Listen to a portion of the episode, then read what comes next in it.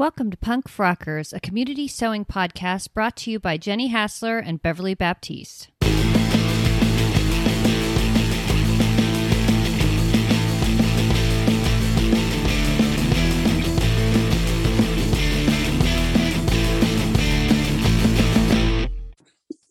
Good morning, Beverly. How are you this fine day? I'm doing great, Jenny. How are you doing? I'm doing really well. You look so pulled together this morning, like you're ready and raring for your day. I'm wearing PJs, Jenny. Are you? From here, it looks like you're wearing a like a sweater. It's very cute. well, yeah. you you PJ better than I normal clothes. I mean. I feel like even your pajamas are fancier. Um, really pulled together. I love it. Um, so this week, just to go ahead and start us off right, we've got we've got sponsors to talk about. We've got the amazing Sheila O'Kelly at Sheila O'Kelly Designs, bigcartel.com. And uh, Sheila will be sending out any of her large circular Lego bags, I mean makeup bags that she will ship anywhere in the world. And these are these are just great little bags and so well made. So we really appreciate Sheila supporting uh, this month's challenge, PF Local Fabrics, by providing um, providing that bag as a prize for one of our participants. Um, yeah, really and neat. we have one. In addition, prize. of course, Terrence. Oh, sorry. you go. You do it.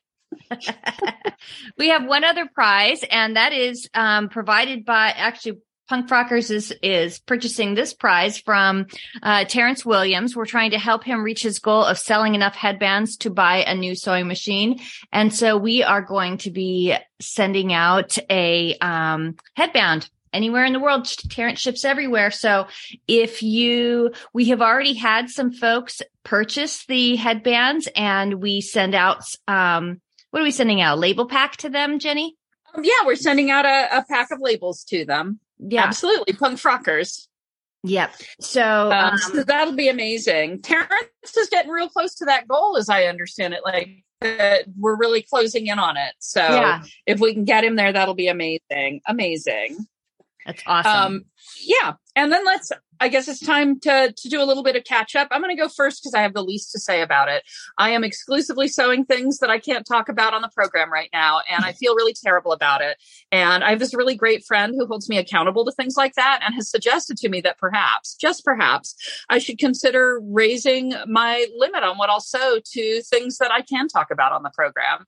And that feels really hard and weird for me because for so long I've sewn stuff that mostly falls in the in between um, above what we used to have as our guideline 55 inches 56 inches whatever it was and between that and 60 because that's where kind of the sweet spot for where companies have landed for a huge number of patterns coming out in that range. And so i could safely talk about almost anything made and even though I knew a lot didn't come up to my body size, personally, I still could sew them successfully and speak about them. And now that's just not allowed. And so I have found a pattern that I really, really love for overalls, and it does not meet our size guideline. And we're still, when I contacted the um, designer, they have no intention of increasing the sizing on that according to them. And that's really disappointing. But it means I've gone out and I've looked for what my next my next overall is going to be because I want one I can talk about. And um, I believe the winner is True Bias's Riley because this pattern comes up large enough. It's a 60 or greater, greater hip for its max size measurement. And it is the same design style as the overall that I've been using. I just purchased that pattern from True Bias. And while I was at it, I went ahead and purchased a number of the the kits they offer for those cute overall closures because oh, the nice. kind I'm making right now are designed with a button in mind, uh-huh. and the Rileys are specifically designed with the idea of like that that commercial, yeah, overall you know, closure, the the little metal yeah. cookie thingy. well, you know what I like about those is that you can adjust them. Yes, Absolutely. Several of my other pair of overalls, I put double buttons on. That way I can oh, make smart. choices about how I want them to fit. Right. But this is even better. Um, although also to me scarier, like it feels like a more complicated way to close a thing, but I'm excited by it. So I'm yeah. going to get to step out of my comfort zone with putting on a strap that's adjustable and attaching all that weird jean button metal hardware and stuff. And I'm super excited. Um, if you, uh, yeah, if you're looking for something similar to one of those popular patterns that ran through the internet community a couple years ago, the True Bias Riley um, would be a really good equivalent for yeah. for this but that's more size inclusive. So i'm really really excited.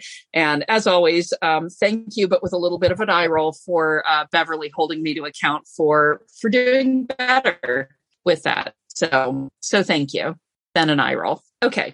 And what have, what have you been up to so far this year um, well, my first make of the year, it's interesting because I have these um, TNT patterns that I've done for a long time. And so this morning I was looking at like, you know, what I was going to talk about today and I was nervous. Uh oh, I better go check and make sure that this pattern actually falls in our new, in our new range, which thank goodness it does.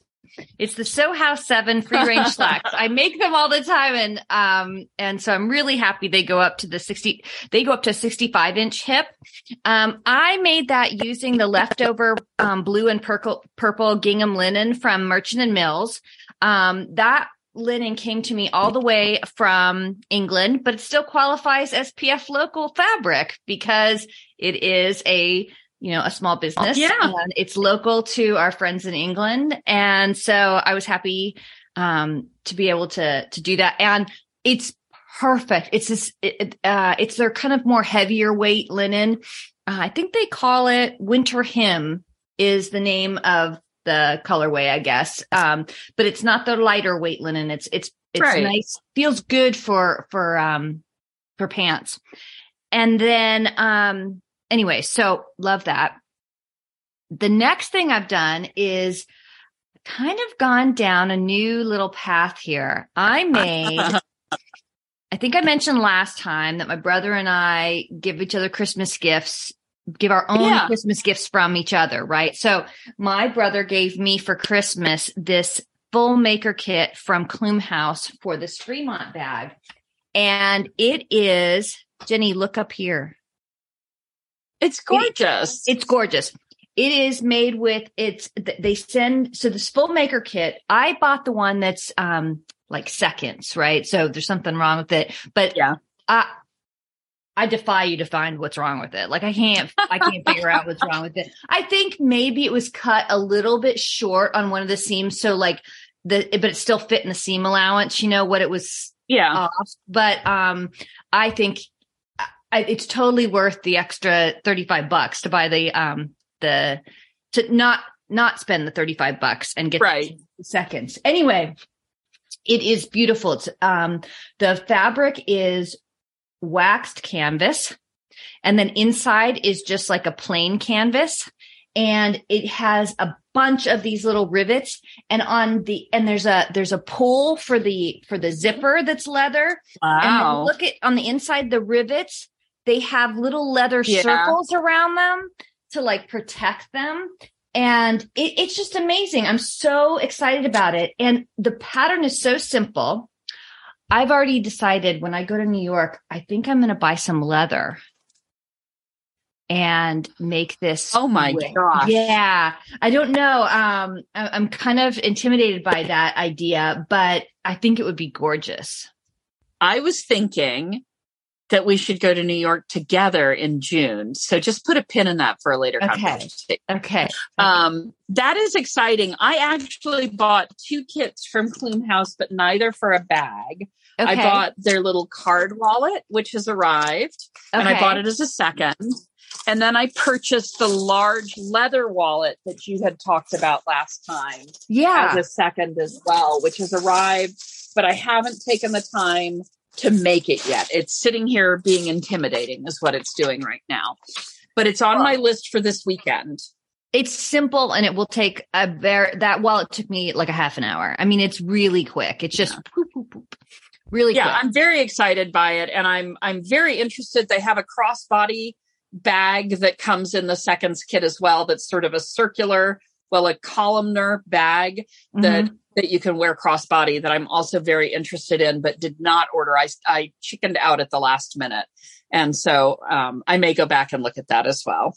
So one thing I'm curious about, I have this. They ha- they have extended the length of the the leather straps that are included for crossbody, so they fit more body sizes. So you trim right. it down to what you but I don't even know if the size that they have is an inclusive size because yeah, I don't, I don't know what people's cross body distances are. Um, but I thought that was kind of an interesting thing. I still have to take a little bit off of mine because it's fallen a little low on the hip, but I think these bag making is pretty fun. So, and that also That's qualifies. Awesome. In my mind, that also qualifies for PF local fabric because it's a small company and there was fabric in it. Um, so I'm gonna I'm gonna count it. I think that's amazing. I love it. And I know you noted there was some community news that Closet Core started a subscription service. Yeah. So that, yeah, sort of like what Cashmerette's done, and everything comes up to a 61. So the in ship, so they're definitely inclusive for our purposes. Um, and it's it's an interesting idea, just like with Cashmerette's. I think it's a really interesting idea. Yeah, I I like the idea. I was like immediately going to go get my subscription because I love Closet Core patterns. Um, and it comes with, you know, like if you buy a year in advance, you get all these other little things, whatever. There's, and I, I believe, um, so someone on Instagram who follows our program, String Thing, I did ask her permission before um, mentioning her on air about this, right. has um, talked about they had a different perspective on it than I did. Okay. So they thought it was um, kind of like um, like a elite separation in the community like you are a member of the club. And also like that um right. it gives this sense of false sense of scarcity so that you have to have this pattern ahead of time or whatever. And uh, i thought that was an interesting perspective on it. I think that um in my view of it, I see it as the pattern designers a lot of times they don't have a guaranteed number of sales from these things. And um, I think it's hard for them to make money. And so they want this as kind of like a, a, sub, a subscription gives them a guaranteed income. Right, right, right. I don't know. What do you think about these things? I so um, I'm obviously I was uh, one of the the membership to Cashmerette's Club was gifted to me um, prior to when they started their very first year of it. Um, and I know that there's been conversation that I've seen as some of the Cashmerette patterns come out about whether or not those would ever be available to others. And um, this feeling that there were some really high quality patterns and some really great training opportunities, which it seems like is exactly what Closet Core is doing here, and sort of a feeling of being left out if it was something you you couldn't afford to do or opted not to afford to do.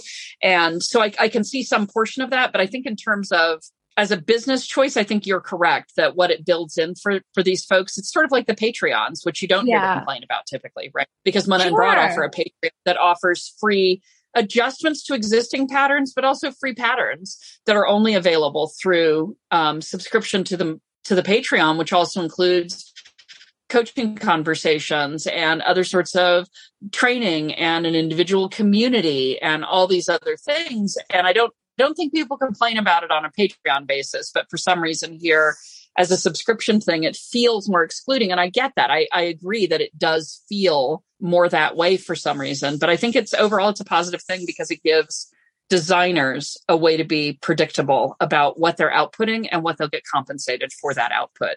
Because I think that is the scary part as someone who's been designing garments and does not choose to release them as patterns. It's in part because I just I can't see the market being there predictably enough to put the effort in to all the things you have to do to market a pattern. So I I, I think it's going to add things to the community overall. But I, yeah, yeah, but I can understand the the feeling left out because there are definitely ones of these I won't belong to, and there will be moments when something like speeds through the community, and I think, oh my gosh, that's a hundred percent something I want. Yeah, you know. Well, it's interesting too because I was a member of Seamwork for a couple of years, and um, I I I left the Seamwork one um, because I was not. I don't know. I wasn't finding many patterns that I wanted to, but to uh, to do. The good thing with Seamwork, I got to say though, is after the first month, you can buy a Seamwork pattern, even if you're not a member. Right. Which I, right. I kind of like that idea. Um, so that you could just buy the one if you wanted to. Um, but it still gave you an advantage if you were a member because you got it first and you also got um you know there's a lot of things associated with the membership that aren't there. So i i wonder what other folks think about that. Um i was really excited about that but when when she said that i thought oh i can see why somebody thinks that and not everybody is like me and could afford whatever subscription they want and for patterns absolutely and it's also it's such an unknown when you're paying in advance as yeah. you might do for that additional discount whether or not things really are going to come out that are appealing to you because no matter whether it's Cashmerette or Closet Core or a completely different company um, it's it's an unusual company where I think you know all the things that you've produced yeah. even 75% of them yeah definitely my vibe i am far more likely to be like picky choosy. When I look at Closet Core, I've bought a couple of patterns. Yeah. When I look at Cashmerette, of course, I own most of them, but I consistently have made, I've made more than once a handful of patterns. Right. And so there's also a thing you're committing to there that may or may not really result in, um, in as many possible garments as you're thinking it could. Right. Well, and that's totally true for me because actually I have the Cashmerette I, I, you somehow convinced me to get that. Like, you didn't mean to. You just like talked it up, and so I had to get it. And so I bought like a years of it, and I haven't made one single pattern from it since I did that. So it's like it's not necessary, but I don't mind. I'm, I'm happy to support Cashmerette, and I can afford it. But um, but it's but yeah, true. that that's the thing, right? Is is that you don't know what's what's going to end up happening out of that. But to me, that's this is a more expensive version of it, but it's like buying the magazine subscription for any of the the magazine's Fibre Mood or if you were to buy an annual you know sort of a thing you're you're looking at it and it's like okay so this is interesting but it may may turn out there actually isn't anything there for me that from the moment that i purchase it i'm really supporting an enterprise that i believe in but i may or may not end up with actionable patterns. And so that definitely happened with me with the Taco magazine. It's very expensive to buy a year of Taco magazine and it's um yeah. and I didn't make that many patterns because um it used to be that you had to trace them. You still if you get their paper one, which is the least expensive of their magazine, you still have to trace it. The digital option is actually in addition to paper. So yeah. you buy it and it's like, it's 33 euros for one magazine and at least with the digital it'll be easier to to print the pattern out and you know use it yeah. rather than trace it. But i'm not i i definitely didn't make as many i don't know. It's a, it's an interesting concept.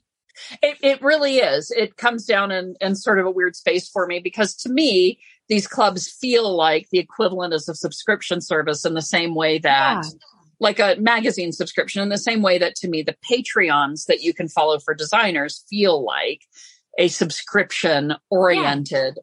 thing and um, i think that I, I think that there's value in things like that but there also almost has to be an acknowledgement that the odds are pretty good not everything that you see will be for you right. and that's just a, a, a true thing and if you can afford it and it's a company or set of projects you want to support, absolutely dive in, have a blast. The other thing is those communities can be really, really helpful and engaging for some people. But for me, I struggle enough to try and keep up with the people I know in real life hmm. and the, pe- the people that I experience on Instagram without adding four more places I have to log in and try and find community. And so the community aspect, which I think is a real draw for a lot of people, is not a draw for me.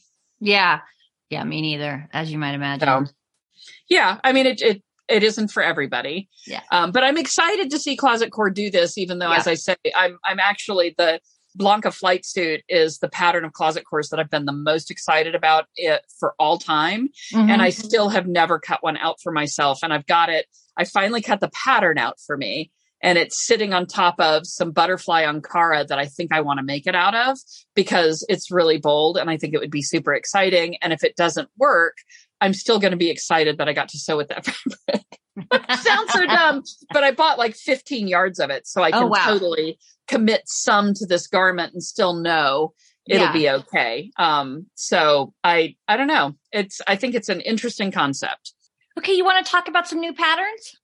I do. And the new patterns that I focused on were, um, at least some of them, largely from places that I have not bought a lot of patterns from. So they're not ones that are designers that I regularly talk about. The very first one?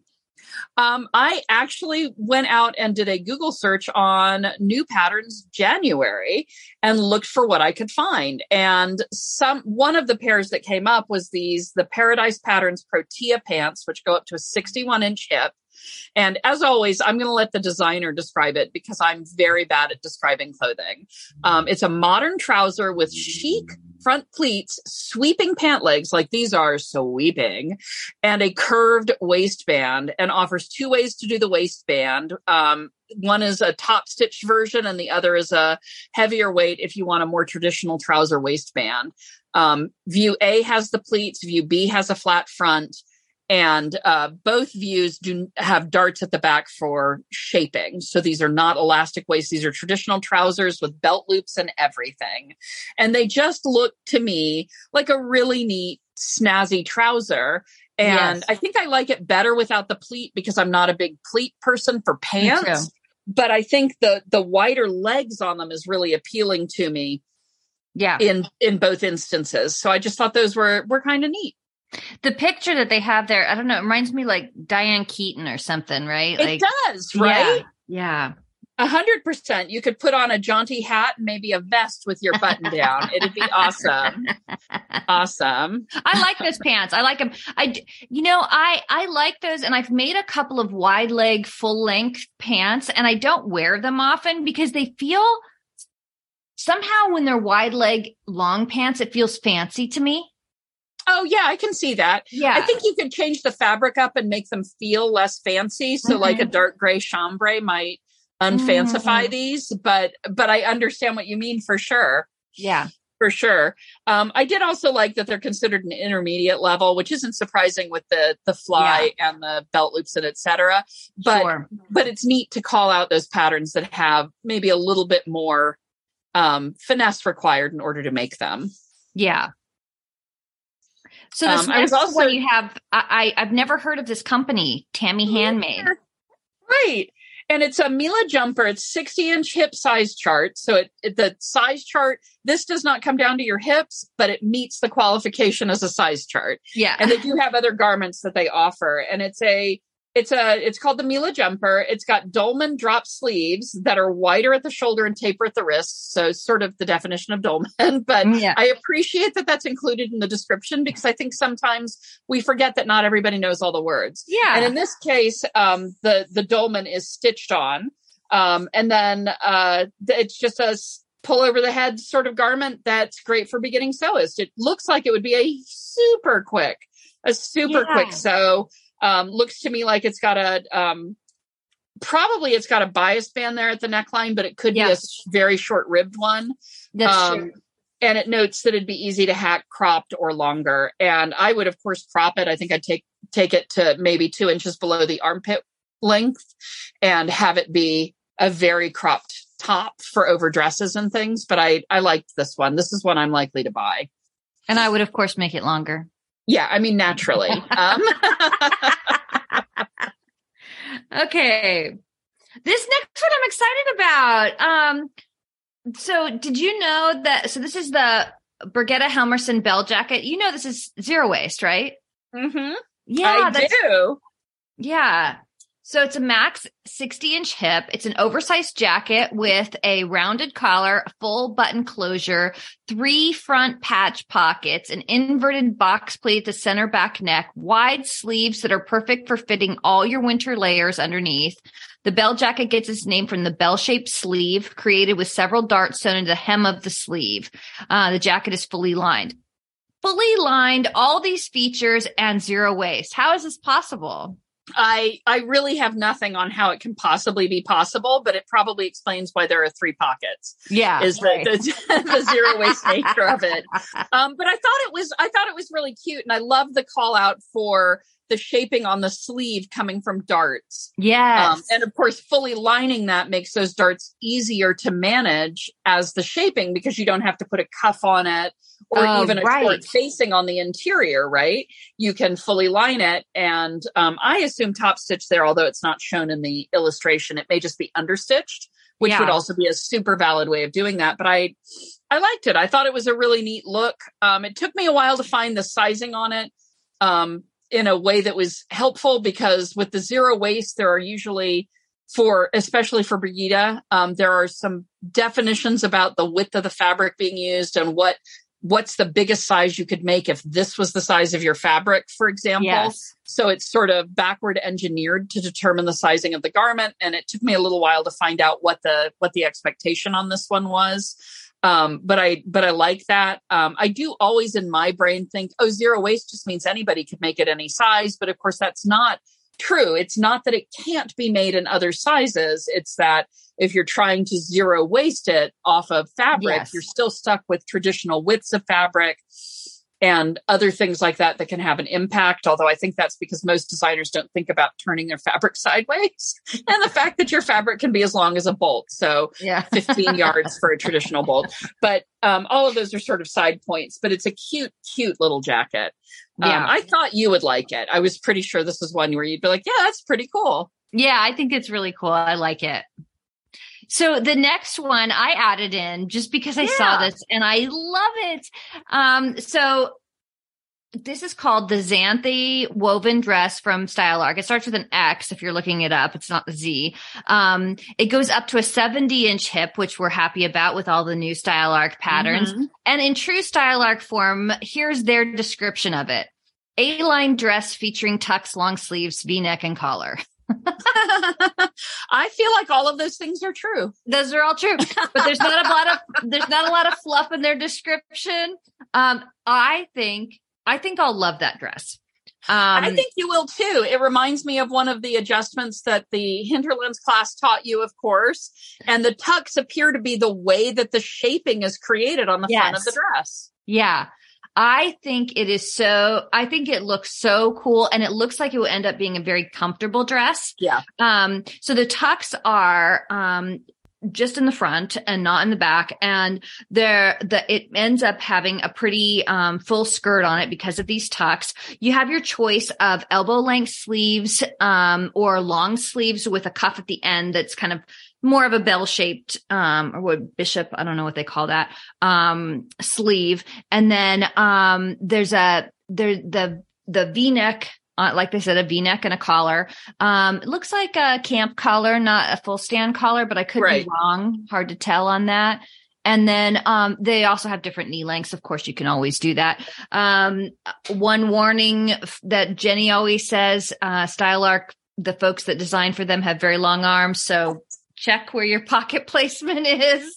Yes, consider pocket pocket placement carefully before committing because because sometimes you have to bend in order to put your hands in the pockets. but it is a um, I, um, considered a medium to challenging dress probably for those tucks. I think it is because the tucks, even like even for me, I'm a I'm a very confident sewist, which I always undercut myself when I talk about that, but I'm a very confident sewist. However, when you're looking at those tucks, you've got a series of what looks like five tucks that are parallel to each other on either side of the front bodice. Yeah. And having those be parallel, having the evenness of those experience exactly how they want to be is going to be a little more challenging. Even for me, it would probably involve some form of, I don't know, marking the fabric as an example.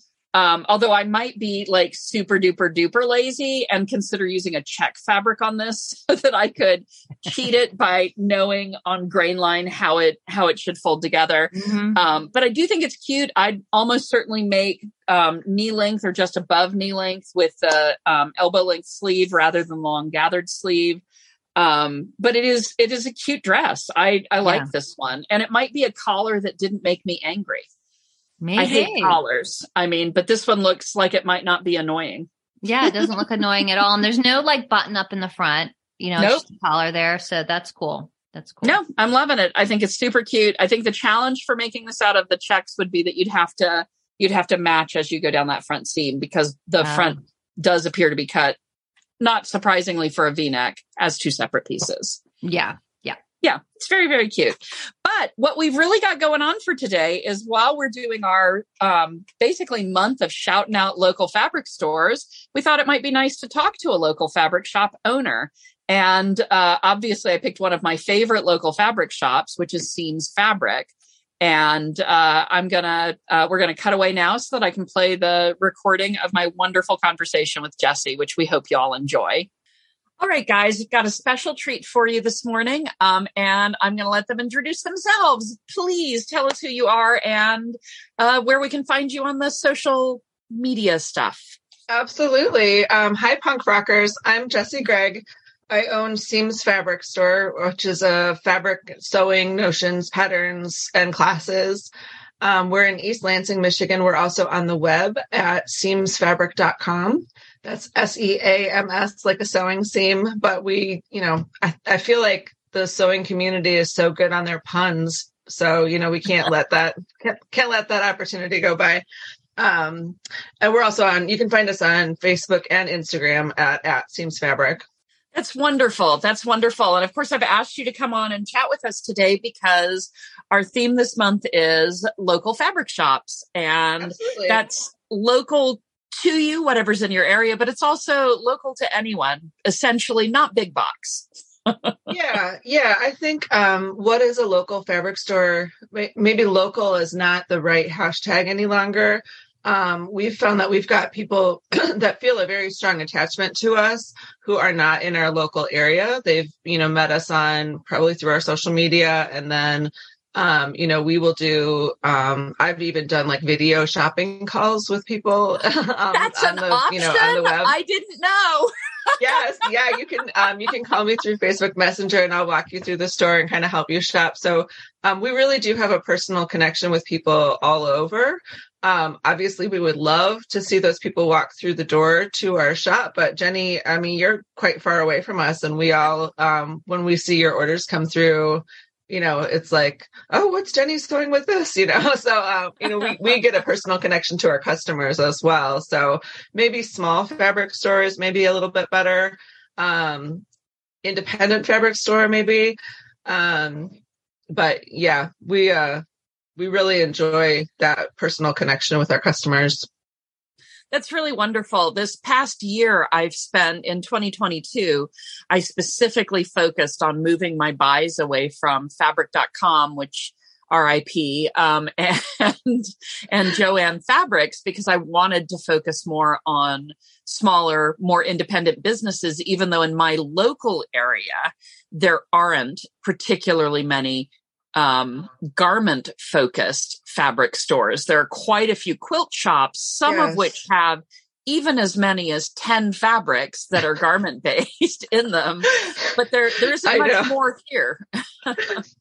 Yeah, it's interesting. Um, I'm not exactly sure how that evolution happened, um, but in America right now, when you say fabric store, you are almost invariably talking about a quilt store, which is a very specific type of poplin weight cotton, which is okay, frankly, for garment sewing. It behaves really well. It's a good um, entry level fabric, I guess, for people who want something that kind of like isn't going to shift under the needle, isn't going to scooch around when they're trying to cut it out.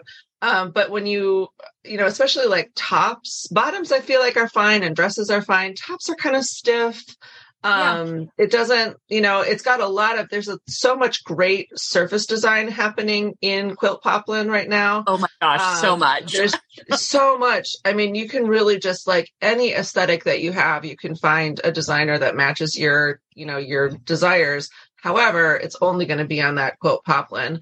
So um, that's kind of a frustrating reality, I would say, as a shop owner, especially if you're focusing on garment fabric. Your supply chain looks very different from a quilt shop supply chain. We order from we order from mills we order we direct import we order from right. um, converters that are buying from mills and then um, distribute uh, marketing to designers and manufacturers. We do order from the regular quilt shop vendors. We've got Moda in the store. We've got um, Kaufman in the store. Kaufman's actually a great hybrid. Um, we have a lot of Robert Kaufman fabric. They have some really lovely linen blends um, in their catalog. They support garment fabric a lot more than some of yeah. the other quilt retailers. Um, I guess what I think is a positive trend in garment sewing is I'm seeing other substrates enter those categories. Yep. We're seeing rayon lawn. Um, we're seeing canvas, um, lightweight canvases in the quilt shop catalog. So I think they're kind of um, noticing that there's a trend, that, that there's an uptrend in home sewing. So I'm really hoping that we could. And then I guess the other the other problem problem I don't want to say there's a problem with quilt poplin because obviously it does what it does very well. But for garment sewing, the scale of the print is often not quite right. Um, so when we're wearing a shirt, we don't want to have kind of like you either want like a tiny calico or a big bold statement print. And a lot of the quilt poplins are kind of in between. They're quilt sized prints basically yeah. and they don't translate into garments very well so um and i'd love to see cotton lawn in some of those um patterns. I'd love to see um you know some bottom weights. Oh god like printed twill would be amazing. Um you know so i'm hoping i'm i'm really hoping that this trend kind of i know that they're yeah. seeing it because i've i see rayon in the catalogs. I'm just hoping that it it goes further than that as well. Um I've found so, that as I'm I'm sort of looking for some wholesale sources for some um sort of a retail dressmaking business that I'm working on. And I, I'm loving right now. Uh, Cloud Nine is a, a location that I'm finding things yes. I really like from, including, um, uh, bark cloth and other sort of textured, which is a favorite of mine is if I can get it in a texture. I like a, a stretch cotton sateen and things like that. And I am excited to see how many quilt fabric sources are starting to have these other possibilities. Yep, they're creeping in. So I think that's a really good trend um, for us garment sewers. I really hope to see that continue. Um, we're also seeing more, and I'm like, you can t- probably tell from my shirt that I'm wearing, I am a just an absolute sucker for yarn dyed patterns, stripes, yep. plaids, like give it to me. They're so, the best. um, I love like the cotton. Um, I love the Ruby Star um, wovens section that they've been coming out with lately. Some just really lovely stripes. And even though it's technically kind of a poplin weight, when it's woven instead of printed, the drape is really different, and you can get away with it in a lot of different um, things. So, like um, Kaffe Fassett has a nice stripes collection. I love his shot cottons. Um, we're just seeing we're seeing some nice um, manufacturing possibilities, I guess, in the yarn dyed sections of things as well. Yeah. So, um, and that's not new. They've been there for a while, but it's really lovely to see people using them in garment sewing as well. Yeah. The other place that I feel like um, garment focused fabric stores really excel is in the knits, which the big box stores, um, particularly looking at Joann, I have yes. not found the quality to be there for what I'm looking for for a knit. It's often irregularly shrinking. And when you stretch it, you can really see the white substrate instead yeah. of um, not seeing that. And I guess yes. for me, as someone who likes close fitted garments in my knits, that's, that's a problem. Like it, it's not, yeah. I'm not presenting the way I'd like to generally if I'm using a big box uh, yeah, we've seen a difference between. So there's kind of a couple different ways. I mean, we can get like if you, Jenny, if you want to like really nerd out about fabric with me, we can get really granular about this. But I mean, um, let's um, nerd out. Our between... listeners never get to hear that because Beverly and I do not purport to be experts on any of this. But yeah. it's but it's interesting because as a as a person who sews, not a person who excels at understanding the technical part of it, I can look at a fabric and go, nah, like garbage yeah. flannel, right? Although I do still really hold to the idea that all flannel is garbage flannel because it's the nature of the fabric. Like it's intended. But that is not true. I love flannel. I love flannel. We were laughing. So I got um I don't know how I'm on all of these catalog lists. I just don't buy that much stuff mail order. I think it was the holiday season. I got all of these catalogs, and there was this um, there was a new word that was used to describe like a shirt weight jacket, and people were calling it a shacket, which to me, like, I don't know, it just sounded a little like bathroomy to me. So Yeah, we were laughing great. about this in the store, and we decided that the a better word for it is a flannel cardigan or a flardigan. So like flardigan is kind of one of our like staff in jokes, and like if you know things get like gloomy in the store, somebody will just start talking about flardigans. But we've got some some just amazing heavyweight, like nice, um, just luscious flannels. Um, so I, I don't, yeah, don't don't write off flannel just yet. Maybe maybe So- it's because I'm in a more northern climate than you. to be fair, I. I enjoy working with flannel. It is all garbage, but it doesn't mean I don't like the result. And for most flannels, because they're garbage, they just get better when you wash them. And Yeah, so when do. you pre-wash, you get that little bit more full, the denser, all of those things. But the nature of flannel is that you don't have that off the bolt. When you're Right. touching it, even with your thick and luscious flannel on the bolt, you don't actually have even an approximation from my experience of what it will be like once you have washed and dried it. And Yeah. so for me, the garbage refers to the part where where it's it's unpredictable and will definitely fill my entire dryer filter when I wash and dry oh it. yes, yes. Um, uh, the first time you like some of the heavier weight linens too. The first time you wash Oh, it, it's yeah. almost like you have to stop it halfway through and and like and clean, clean, out your it out. trap. Yeah, your Like- trap is is just destroyed for yeah, sure. Yeah. So that actually, you know, Jenny, that's a really important um, kind of point to make in terms of local fabric stores. So, like, one of the things, I mean, people always say, you know, um, I get people in all the time that are like, oh, I just can't shop for fabric online. I need to touch it first.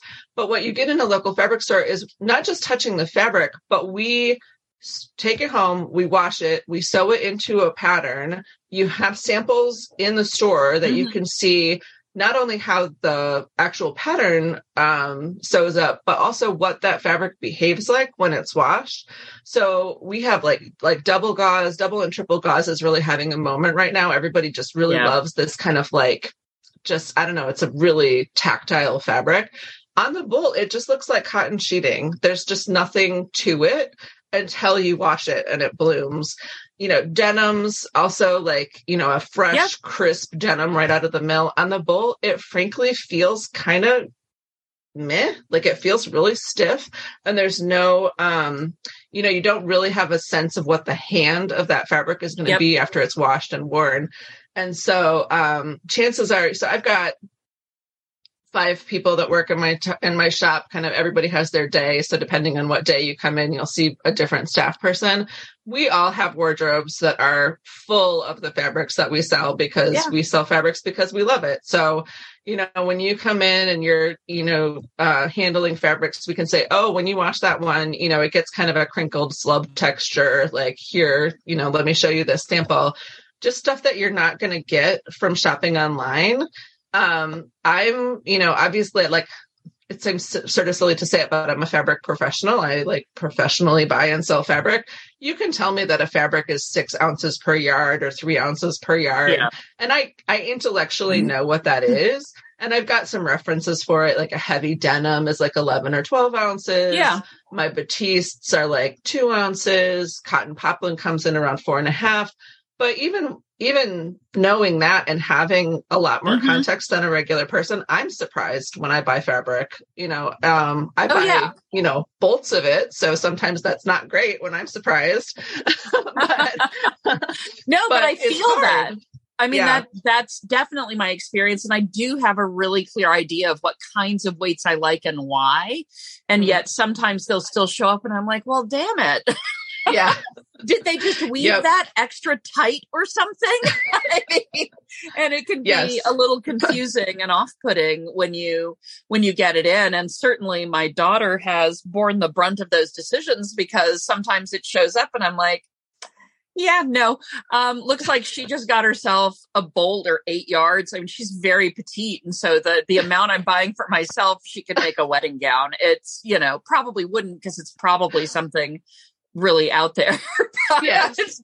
and we don't have the same taste, but it's you know she ends up with a lot of sort of discards that the the information on the website just didn't give me quite enough to know yep, what I was. And it's hard. Yeah. Um, so we put as much description in as we can. Um, but still, you know, it's, it's, there's just a part of it that you can't get unless you're actually feeling the fabric. And then even then, sometimes it's knowing what you're going to end up with after it comes through the wash, yeah. after it's worn a couple of times. It's really nice to talk to people that have that experience of the fabric and can kind of talk you through what it's gonna how it's gonna evolve you know fabric evolves yeah so what what are the best parts of owning a small fabric shop, an independent fabric shop? Yeah, so we get um one of we're a really so we focus on on wearable everyday clothing. We don't do a lot of special occasion fabrics. We have high end everyday clothing. Like we've got some yeah. really luscious, like we've got the silk noils and some things like that you're not going to come to us for bridal fabric. So we get a lot of people that walk in the door and say, you know, I can't find clothes that fit me. Um, I don't feel supported by the garment industry. I want to sell my own clothes. So taking that person that's had a disappointing experience of themselves like when you put on clothes that don't and don't fit you and don't make you feel good you take it really personally. For, some reason we assume that the problem is us the problem is never you the problem is the clothes. So taking that person that's had this kind of you know frankly degrading experience of not finding clothes that fit them getting them through a series of classes so that they can have a garment that is their style, their taste. They have pride in the making of it. They have pride in the wearing of it. And then just seeing that person bloom with like pride and then also just like style that they feel supported in their own style, knowing that they can do that is just such a magical moment. Um, so th- I mean, those are the things that I, I really, that really light me up is those, you know, when that person puts on their first project and realizes that they've created a garment you know, completely from scratch. Those are pretty magical moments. That's really cool. It does make me wonder. I'd never even thought about it. Do you do you sell sewing machines? And if not, why not? And if so, why so? so we do have this is a very interesting story, Jenny. Um, this is not super public yet, but Seams is is working on opening a second location, um, partially so that In we North can Carolina. Be, uh, uh, no, no, unfortunately, um, that would be a little bit too much of a commute for me. We're looking about an hour away. Um, so it would be in Kalamazoo, Michigan. But partially that's so that we can um, become a Bernina dealer so that we can sell um, higher end sewing machines. We sell Eversewns right now, which is one of the brands that you can sell without a dealership. Um, it's just kind of an unfortunate reality in sewing that the sturdier, higher end machines are all c- attached to dealerships, and you have to have this exclusive um, agreement. So we've had to move out of our area in order to get into um, selling sewing machines, but we okay. hopefully. April, May ish will be open in Kalamazoo as a Bernina dealer. That's really exciting. Yeah, that's really neat. It's not. Um, I, it's. I'm. I'm almost a little bit afraid to talk about it. I don't want to jinx anything.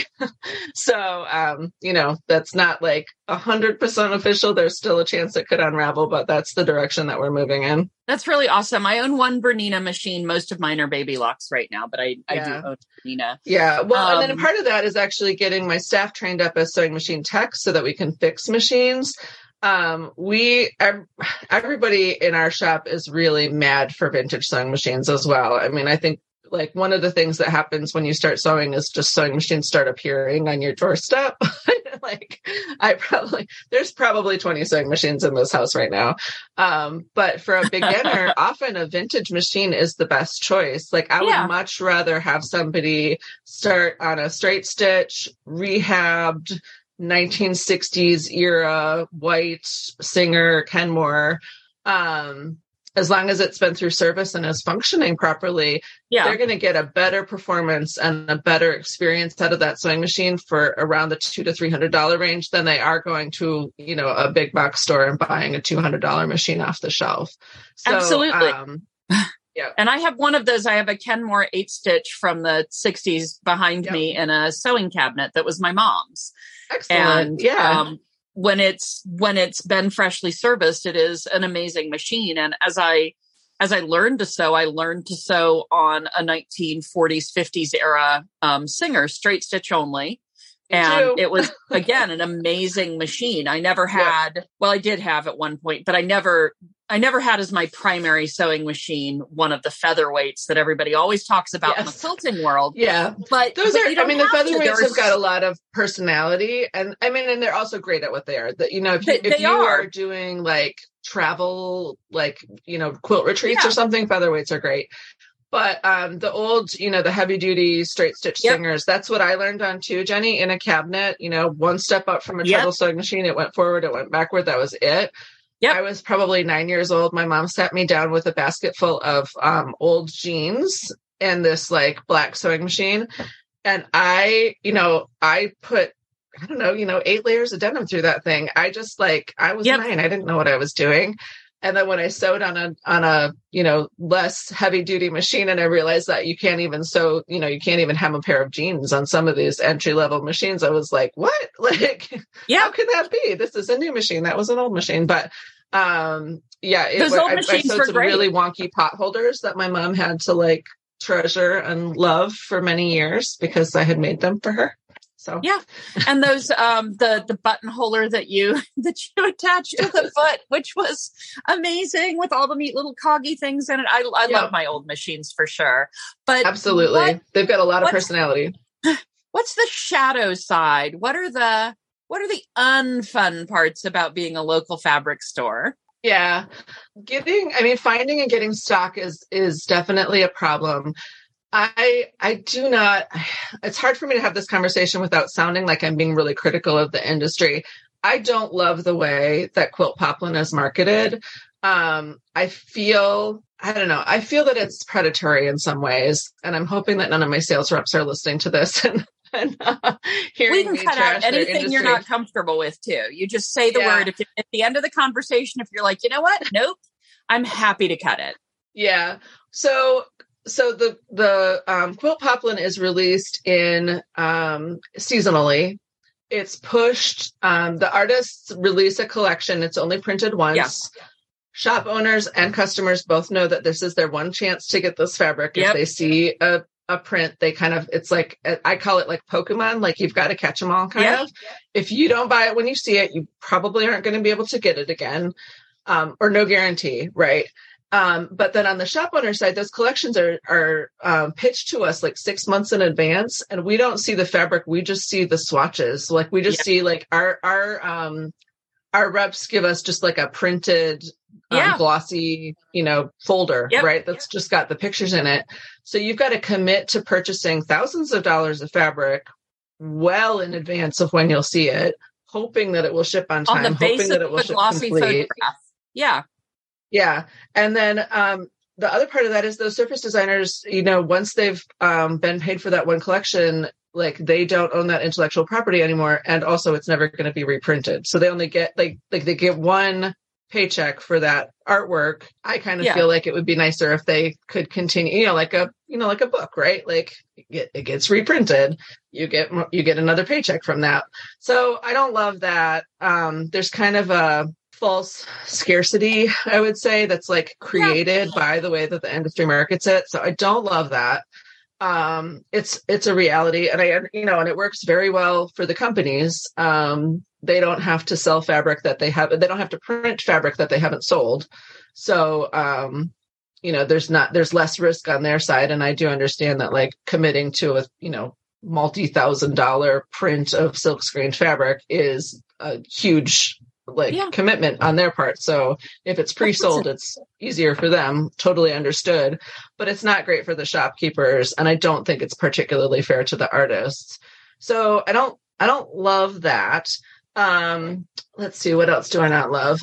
I mean, really that's about it. I mean, our customers are great um i guess like as a shop owner i should be pre- i should be kind of more honest about the money side of it i pay my employees first i get paid last so if we are not you know if we're not profitable at the end of the year i'm the one that takes the pay cut um right so that's you know that's also not great um there's that's sometimes the i'm definitely working self- for free yeah self-employment sucks for that for sure yes. and yes Yeah. Um, and especially as we're moving into a year that has some uncertainties economically. Yes. Yep. Um, we have definitely seen inflation hit the fabric market. Um, we, you know, fuel costs, everything. So most of our goods are shipped in from other countries. There's just not that much fabric being milled in America right now. Um, and so we, you know, we see fuel surcharges and we see um, tariffs, all of that stuff gets added into our cost per yard. And so Has to. um, probably for about the last two years, every time I order fabric, it's about 20 cents more per yard. It's um it's definitely going up, which is it's a lot. So fabric that used to be about ten dollars a yard is now more like thirteen dollars a yard, and it happened kind of suddenly. Um, so I am a little bit concerned that we're going to come to a point where people just it you know it becomes more of a luxury purchase.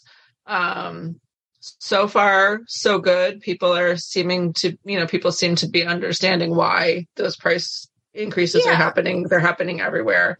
So we don't you know we don't get a lot of pushback about that. Um and so far our sales are steady. where you're where you're looking at an industry where a i don't know that it's the majority, but a lot of people who sew clothing are sewing clothing because there aren't other good options.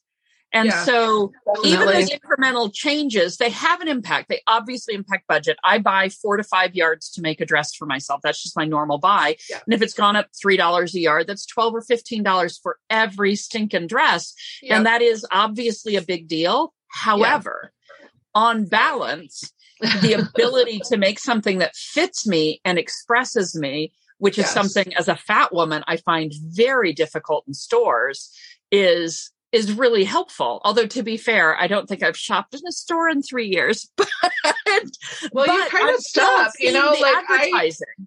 Hmm. yeah so jenny i mean you have like you do a lot of fat ad- advocacy and so you know i think we're all anybody who follows you on TikTok is well aware of the fit issues that you have with regular clothes everyone every single person has got fit issues with their clothes. I'm tall i'm long waisted i you know every time i buy a pair of pants my i've got three inches of ankle hanging out the bottom. If anything has bust darts they're well two inches above my bust line. You know it's like and and what i see when people come in when we have that moment where people come to sewing because they're not feeling supported by ready-made clothing everyone assumes that it's them like it's almost like I like I have this moment and I have it many times with people that come into the store where they're kind of like shamefully admitting to me that they don't fit into ready to make clothes and it's just like I just want to like pick them up and give them a hug and be like babe it is not you Oh no, it's a Like, hundred percent you know- everyone.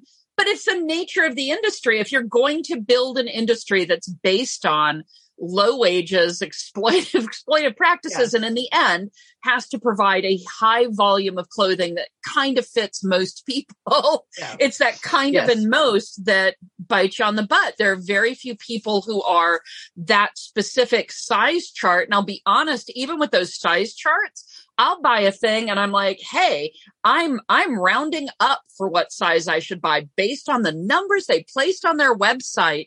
And Yeah. this really beautiful loose and flowy dress becomes a like a sausage casing for me. And I'm like, what the fuck? Are Yes. you unable to actually measure? What happened Yes. here?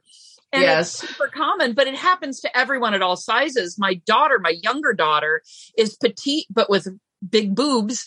And yep and as a consequence there's there's very little ready made that's going to fit that it just yes you can't buy a dress if there's a disparity between your chest hips and waist where each of them fit in different sizes you can't buy a dress that Yeah. will fit Well, and also, I mean, and honestly, if you can't buy off the rack clothing, you also can't sew an out of the box pattern. You need Nope. to kind of get to the point where you can be a little bit comfortable with altering a pattern.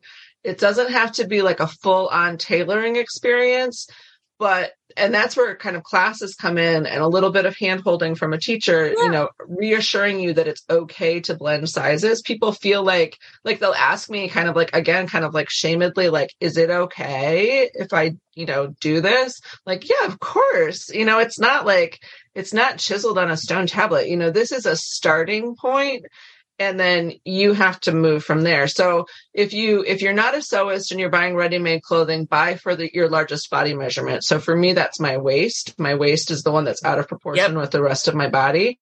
And then you, you're going to have to find a tailor to change the other ultimate you know measurements of that. If you're sewing at or you know so you know change it yourself if you're a sewist. But if you're sewing out of a pattern, same thing. Find your out of proportion measurement, the one that is the largest, and then you can grade that site, that pattern from there. Starting with the biggest measurement and then picking where you hit on the other parts of the pattern yep. will give you a better result than trying to like size up different parts. But um well, yeah, the other thing I do a learning experience. I throw that back to the designers because I primarily buy from indie designers. Yeah. And I literally, when I buy a pattern, I'll message the designer and be like, Hey, these are my measurements. They don't look at all like your size chart. What do you recommend? Perfect. And yeah. that's in part because whether they answer or not tells me a lot. And yes. if they do answer, how they answer tells me a lot. And it, it can help me make a decision about whether to buy the pattern. Because if you can't be bothered to answer me, I definitely don't feel like there's going to be the support out there for me to make it successfully. Yes. But even if you answer me, if you seem to misunderstand what I'm asking, um, and sometimes the answer I'll get will be like, well, use your chest measurement. The rest of it's free size, fits everybody. And I'm like, oh, no, there's no garment anywhere that fits everybody. Uh-huh. And maybe you're misunderstanding. I don't want to maybe a toga, like maybe like a rectangle that you like yeah. wrap around yourself. but I'm like, I don't want to fit in the ease. I want the garment to look proportionately yes. on me like it does on a skinny model. I yeah. want it to look I want the same concept to come through. I've made plenty of garments where I fit in the ease and they don't look at all like the originally intended garment and they look great. I'm happy with them, but they aren't what I was trying to make. Yeah, you picked it because of the style of the garment and that's yeah. what you yeah, that's what you Yeah, want. and I ended up with yep. something else nice, but not what I was trying to make, not what was advertised on the package. Yeah. So this is just kind of, I mean, everybody's got to start somewhere, right? But those pattern blocks, um, first of all, a plus size block does not look like a, you know, used to be called juniors. I'm hoping that we're moving away from some of these ridiculous like taglines that we use. I mean, like we Seams is really we do a lot to try to make ourselves as gender inclusive as possible. We have yeah. female identifying customers that have a more I'm gonna I'm gonna use some gender words here because that's like the fashion industry terms. But so we've got female identifying customers that have a more masculine style. We've got male identifying customers that don't fit into regular clothes and want to be able to sew their own clothes. They've had an experience going into probably a quilt store and everybody looked at them like they were, you know, had wings or something because most quilt stores just don't know what to do when a man walks through the door. They assume they're there to buy a gift certificate. Um, so that's, you know, that's put them off of sewing. So we do have a menswear section. Um, we try not to, you know, we try not to use those terms um, because it just doesn't, it doesn't, it makes people feel excluded from buying those patterns yeah. if they're, you know, so like I actually fit better into men's styled pants than I do into women's pants because I'm cylindrical. I don't have well, yeah, waist. It's a my hip measurement and my waist measurement is almost exactly right, the same. Right. And we put genders onto that, but a lot of that is really about body shape. I am yes. three more weird, um, I'm going to go with uh, disordered eating episodes away from being just a cone. Um, because, because every time I experience uh, a problem, in that space and it is absolutely a problem i end up getting smaller across my chest and larger at my hips and eventually i used to be a very proportionate like a palm bottle um, but now now i've become more like a cone and i have this big head right on top of it so it's super exciting but it's but it's a shape right? And that shape yep. isn't even what's traditionally marketed as women's shapes. It's a completely right. different shape. And so you end up you end up in these spaces where the gender doesn't define it. It's it's the proportions that define what you're going to fit well in. Yeah. So so the um so men's patterns like notoriously are a little bit better about using measurements and stuff than women's patterns. Um men's patterns are more regular than women's patterns because men's pattern sizing was developed during a time when all men in america had to report for a medical exam for the draft. And so it was very easy to measure a lot of them. Yeah. Um, primarily Caucasian though. So obviously, you know, that's a problem. But, and then women's side, they kind of tried to do the same thing, but they didn't have access to like the whole population of women the way Yeah. that they did to men.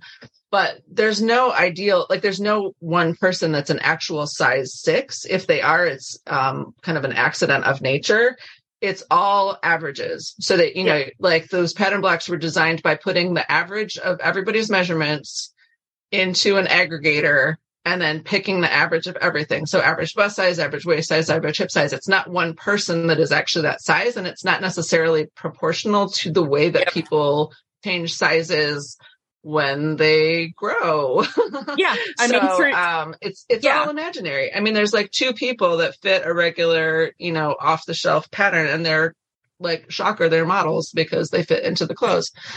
But So there's but there's to- also an aging component to that right? Mhm. because as our, our bodies get older they also tend to change in different ways. And there's some consistency to the ways in which they might change but because there was no consistency to the way they were before change yes, it's it, it just it just piles onto the issues. It's yep, it's an interesting struggle. And it is a thing that i wish i had sort of a local garment sewing hangout Mhm. because there are there are things that'd be helpful there although in my experience in person opportunities to hang with garment sewers are often really fraught for me as a fat woman there are there are ways in which those don't feel like safe spaces for me to talk about my body and my fit issues so there's there's oh it, it's always felt to Yeah. me like there's a shadow side of all of these really great things but there's still this other part of it where where it just gets it, it doesn't get quite tuned into to correctly. And i like to think that's changing because you can see the Yeah. change as indie patterns begin to Mhm. expand more and as straight sized allies begin to say no that is unacceptable that you're not upsizing that that that's not available for a second block that all of these things those are all really really great things. But it's still within the last two years i've gone to a measurement party where no one thought to bring a measuring tape that went above a 60 inch. Ooh, you know i mean and yeah, yeah. And um, I, I have definitely noticed an improvement in the last three years. So we opened three years ago, and I would say that most of the pattern lines that we could get, you know, a pretty decent. Like I, I every once in a while there will be a breakup pattern from a designer that only has two or three designs, and we'll get like their one superstar that's blowing up on Instagram. But I really try to go with designers that represent a whole wardrobe of clothes. Um, so we mostly you know we carry a lot we carry i mean all the all the big indie brands. But i had you know and then for me as a shop owner having to have that discussion with somebody who comes in that's not a regular size and saying like oh i can i can teach you how to make this pattern fit you but this pattern doesn't fit you and so it just perpetuates that feeling of like personally being inadequate that we have when we go into a dressing room and we try on clothes that don't fit us and we assume the problem is us. So I do think that it's getting better. It's certainly not perfect. Um, there's definitely a few designers that have not yet heard the call. And I think it's great that you are applying some pressure from their, you know, purchasing public. That's, that's the person that has the highest pull with um, people who make their living by selling things. Um, and I also I, I appreciate your point about straight allies as well. Um, you know, straight size allies, also straight allies. All you know, like we need. I mean, we need uh, pattern companies that are acknowledging that along with the full bust adjustment, we might also need a flat bust adjustment, right? Yep. Because there's people that don't have breasts that also want to fit into that pattern and feel and absolutely. So that hasn't quite gotten there yet. Let's work on size first. That seems to have a little bit of traction, and then we'll push back on some of the gender shaping and the you know uh, gender Yeah. vocabulary in sewing. Um, so I do Well, think it's getting better, but I, it's I agree it's getting perfect. better it's one of the places where one of the big adjustments i made a couple years ago was just trying to eliminate bust from my my vocabulary and talk about my chest measurement because i think the chest measurement is is the relevant non-gendered term mm-hmm. to Yep. improve improve the number of people who feel welcomed in because that is it's critical for the future of sewing we're we've been enjoying a renaissance i think some of that is pandemic driven but there's Yes. been a renaissance in sewing however if you want that renaissance to continue if you want people to continue to support it you've got to be inclusive. You've got to welcome as many people as possible. It is it is unendingly disappointing to me to see big names like big names in couture sewing um, that are folks who've edited threads magazine people who've been involved in like really big things over 30 years of of sort of modern sewing conversation who still end their personal patterns and their classes that they teach around those is a, at a size 20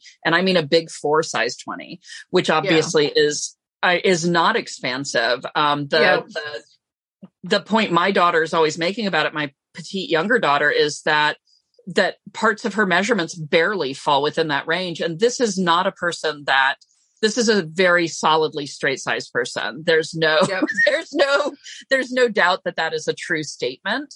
And myself yes. having the privilege of having a chest measurement that often falls in straight sizes, I don't fall in a 20. And to yeah. see shops that welcome these people with thousand dollar classes to learn to teach something. And when you reach out and you say, Hey, I'd love to take the class, but mm-hmm. the pattern doesn't include me. And the answer is, Oh, they'll help you grade it up, honey. And it's like, I, you're not, you're not going to grade up 12 inches. That, I mean, that's not yeah. grading up. That's drafting. Right. That's a completely right. different thing. That's, right. I, I, hear you, but it isn't grading up. It's literally drafting. And yes. that is, that is a great skill. It's a skill I'm, I'm learning, but right. it isn't the point. Right. The, the, point is, if you want to be welcoming, you have to refuse to teach that class unless it's more size inclusive. If yep. you, if you want to actually welcome people into it. If you're um, if you're teaching classes at all, you have to be aware of how trans people and non-binary people would experience that class. Because if you are using gendered language, if you were if you are misgendering the attendees, if you are not yeah. acknowledging body differences that are based on those really baseline truths about people, how do we continue the profession yeah i mean i see even on on like um social media where an owner will open their um their facebook live and say like hey ladies let's get sewing. And you're like okay bye. I mean you just left out a whole shit ton of people and yep. if you can't anyway it's very frustrating. Um I'm sorry to have taken us down this wild tangent, but I am excited to play it for our listeners because I know if there's anything Punk Frockers likes, it's a conversations about the way that the sewing world has changed, but the ways it's still yeah. falling down. Yeah. Um, so and, the other, I yeah. mean, the other population that I find, so we do have, um, I mean, I've got almost half my staff is trans or non-binary. Um, we do sewing nights, and we have um, really dedicated trans and non-binary sewists that attend those primarily because they feel safe and welcomed in that space. Um, they, you know, they know that when they come in to talk to us, we're not going to push them. You know, I'm not going to assume which which pattern yeah. section they're going to be pulling their stuff out of. You know, we're careful about pronouns um, and just you know things that make people feel respected. The other population, frankly, that is not um, supported by the sewing community right now is men. Oh, um, for sure. And so we um, and size you know, bias the, is still significant in oh, patterns huge. that are designed and marketed as men's patterns. My yeah. husband is a plus sized man and mm-hmm. finding men's patterns that work for him and his body and his measurements is really flippin' tough. Yeah. And that's a place where I don't think there has been nearly as much progress as there has been for women's patterns. Nope.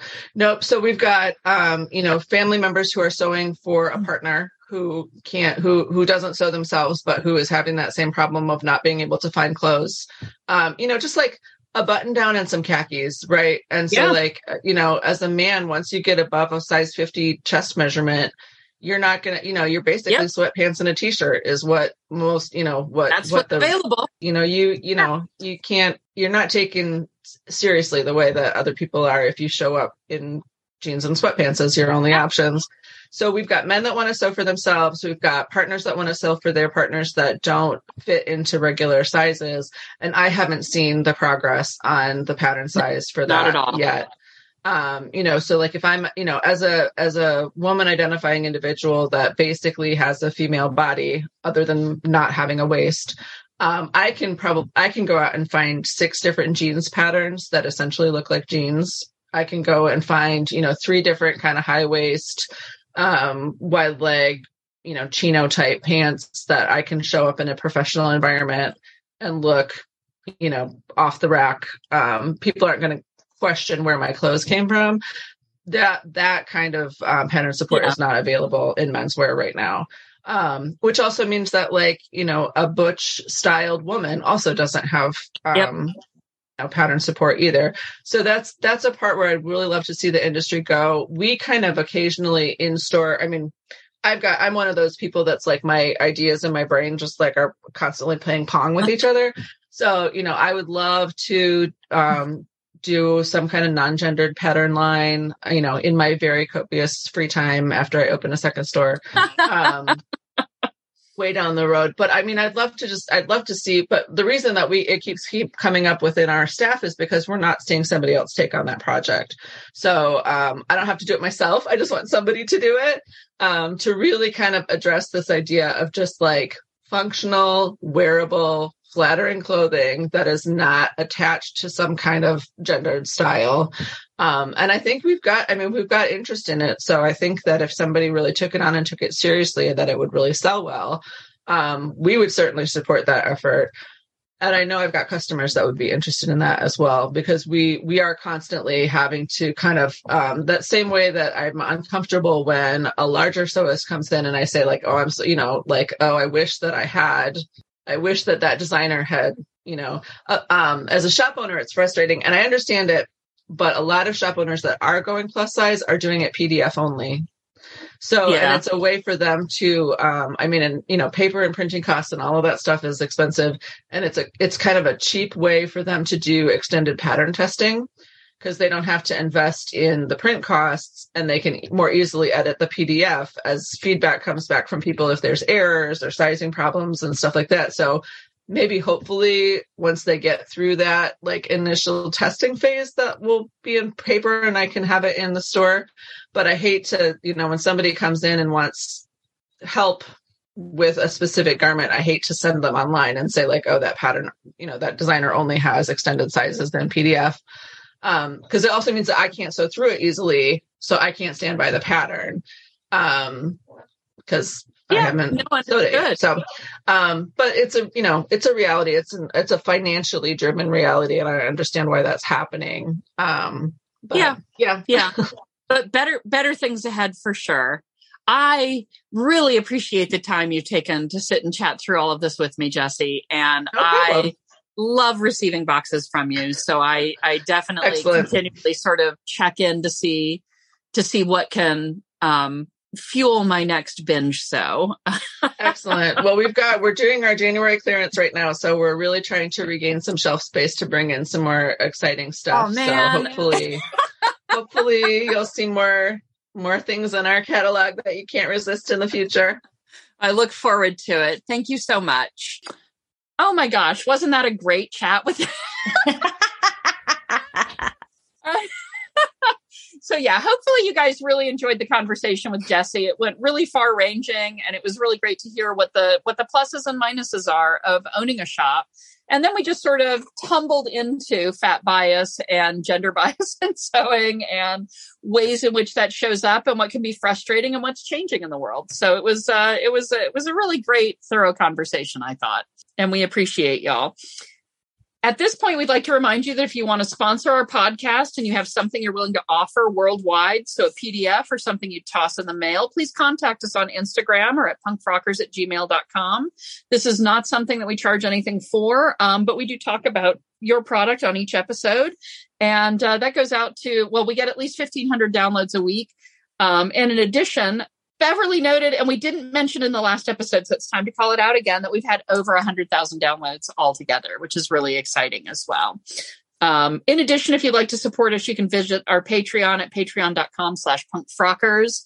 Um, our Patreon gifts, uh, the big gift that we did for the year just went out to all of our Patreons um, as we're recording this, which means as you're hearing this, hopefully some folks will have opened up their packages and thought they were worthwhile enough to photograph and tag us on Instagram. If not, I'll, I'll cry the biggest tears. Um, I put so much effort in. No, it was it was really fun to pull some stuff together. Beverly, uh, Jim, and I all worked really collaboratively on getting it all together and making sure it could go out for folks. Very excited by that.